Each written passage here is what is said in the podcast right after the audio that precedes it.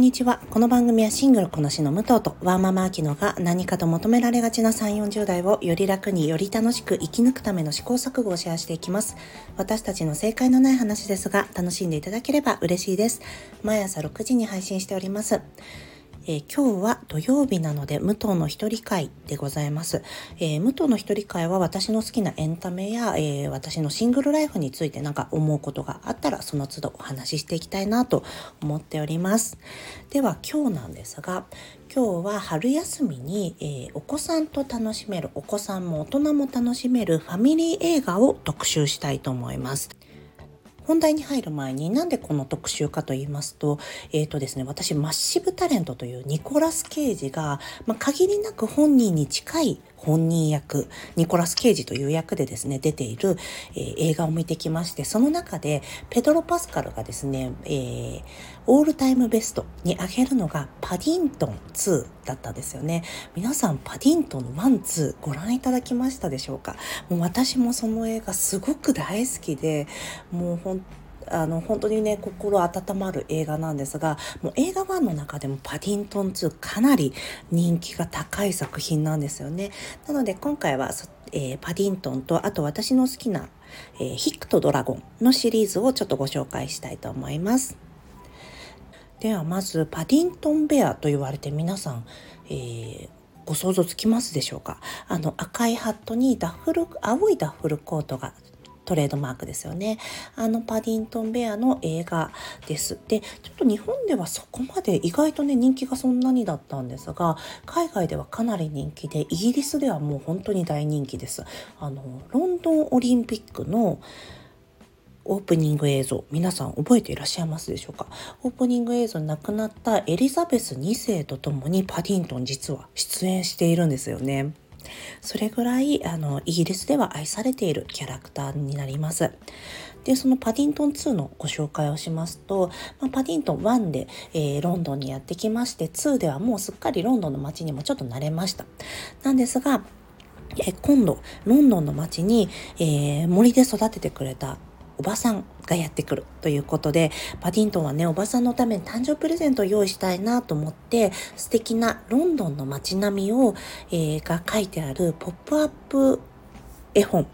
あ飛び出す絵本か。飛び出す絵本を見つけるんですね。それを、えー、一生懸命働いて買おうとするんですが、なんせパディントン今回の映画で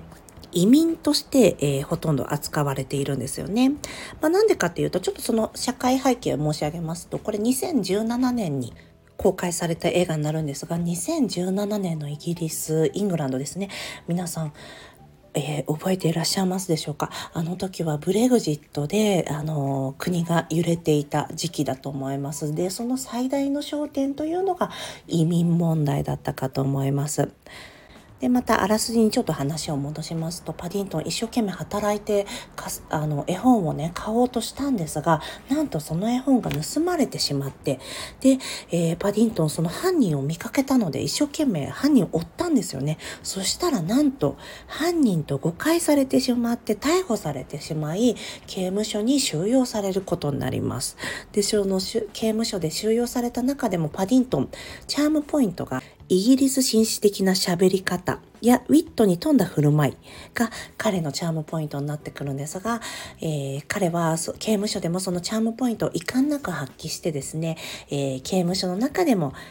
なんだろう、いろんな活躍をしていきます。で、そうこうしているうちにですね、彼と一緒に暮らしているブラウン家のみんなは、えー、真犯人の真相を突き止めるために奮闘します。で、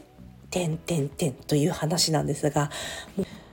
お子さんはもちろんのこと大人の方でもすごく楽しめると思います。でパディントンね移民として扱われるので、まあ、移民とここで言ってますけど、まあ、クマなのであのみんなんて言うんですかね近所の人でも俺はお前のこと信用しないなぜならクマだからもうその人の人格とかそういったことじゃなくて彼の出自によって明らかな差別を受けるんですよね。なんですけど、やっぱり移民ってどうしてもマイノリティ、まあマイノリティ全体に言えることなんですが、どうしてもえー、マジョリティに比べて正しさを求められるっていうのが一つありますよね。あと移民やマイノリティとあと逮捕えー、誤認逮捕みたいなものって切り離せない社会問題にもなっているのでそういったところがここではうまく描かれています。でパディントンのいいところはすごく説教臭くなく、あのー、私たちにそういった issue をね、えー、提示してくれるところなんですよね。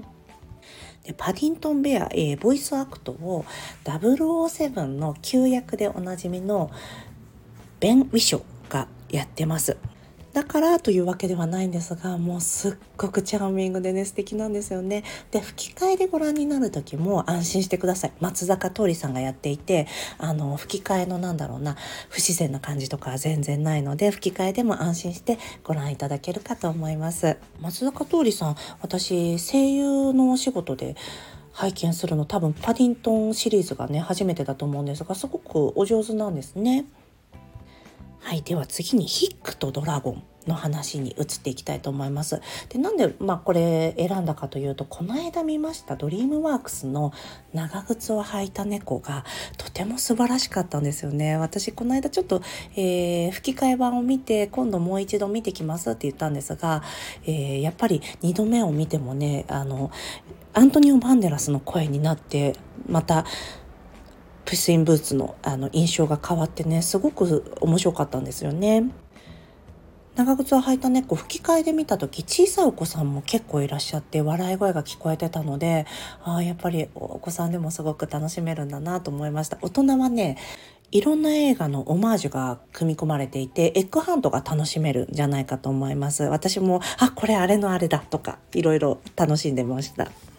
そんなドリームワークスなんですがその中でも私が大好きな作品に「ヒックとドラゴン」というシリーズがあります。こちら有名なね児童文学なので名前は、えー、ご存知の方も多いかと思います。でシリーズもですね日本ではちょっと残念ながら、えー、人気がないんですが海外だとねかなり人気があってあのアニー賞などもアニメ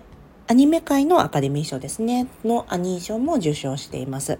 で、えー、ヒックとドラゴン、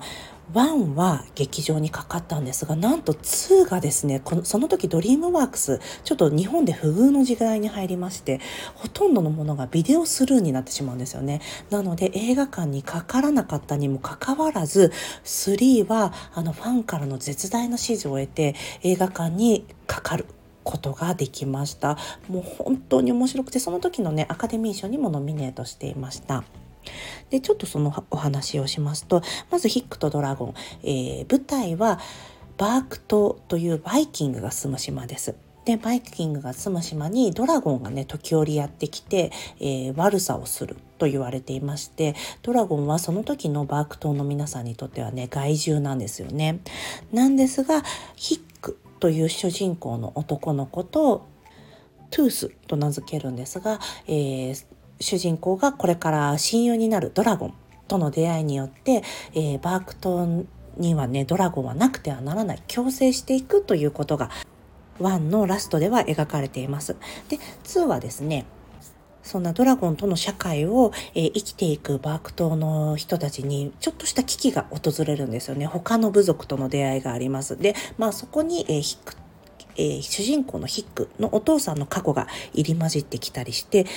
ドラマチックな展開を迎えます。で、なんといっても3、えー、ヒックとドラゴン聖地への冒険なんですが、こちらが本当に大変な名作です。で、えー、内容を紹介しますと、もうドラゴンがねバーク島に増えすぎてしまってこれはもうちょっと島を出ていくしかないのではと思って新天地を探し始めるんですよね。でそうこうしていくうちにドラゴンと人間が共に歩んでいくためにはという問題に出くわすことになります。でこのお話はですねすごく今の環境問題にもかなり根ざしたお話にもなるのでもうそういった点でね大人が見るのもすごくいいかと思います。であと何て言うんですかね自分の幸せのために他者の何かを自分たちで搾取してしまうことってどうしても私たち社会に住んでるとあると思うんですがその問題に、えー、対面した時にどう行動するかというのがこの映画では描かれています。でヒックとドラゴンや、えー、パディントン両方に共通するのが異なった文化や背景を持った人たち、えー、やなんだろうな同じ地球に住む生命体としてどう共生していくのかどう共に生きていくのがベストなのかっていうのを探っていく物語でもあるんですよね。なのですごく見応えが大人でも十分にあるかと思います。でヒックとドラゴンもちろんこれも、えー、先ほど申し上げましたが児童文学なのでお子さんもねもう冒険にすごくワクワクすると思います。特に、えーと、ヒックとトゥースの飛行シーンはですね今見てもすごく素敵な CG だ CG 表現なので、ぜひご覧になってみてください。ワクワクすること受け合いです。はい。いかがでしたでしょうか？今日は春休みなのでお子さんと一緒に楽しめるファミリー映画にの、えー、2本ご紹介いたしました、えー、ちょっと申し上げるのは忘れてしまったんですが、パディントン2に関しては現在ネットフリックスで配信しています。ですみません。ヒックとドラゴンが今調べたら、ここまで言っといてなんなんですが、UNEXT でしか配信がないんですよね。でも本当に面白いし、えっ、ー、と、古びない名作だと思いますので、ぜひ機会があったらご覧になってみてください。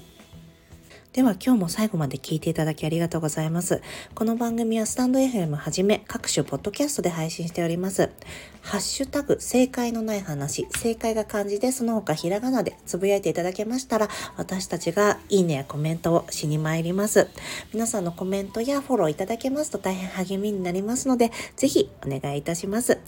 ではまた次回失礼いたします。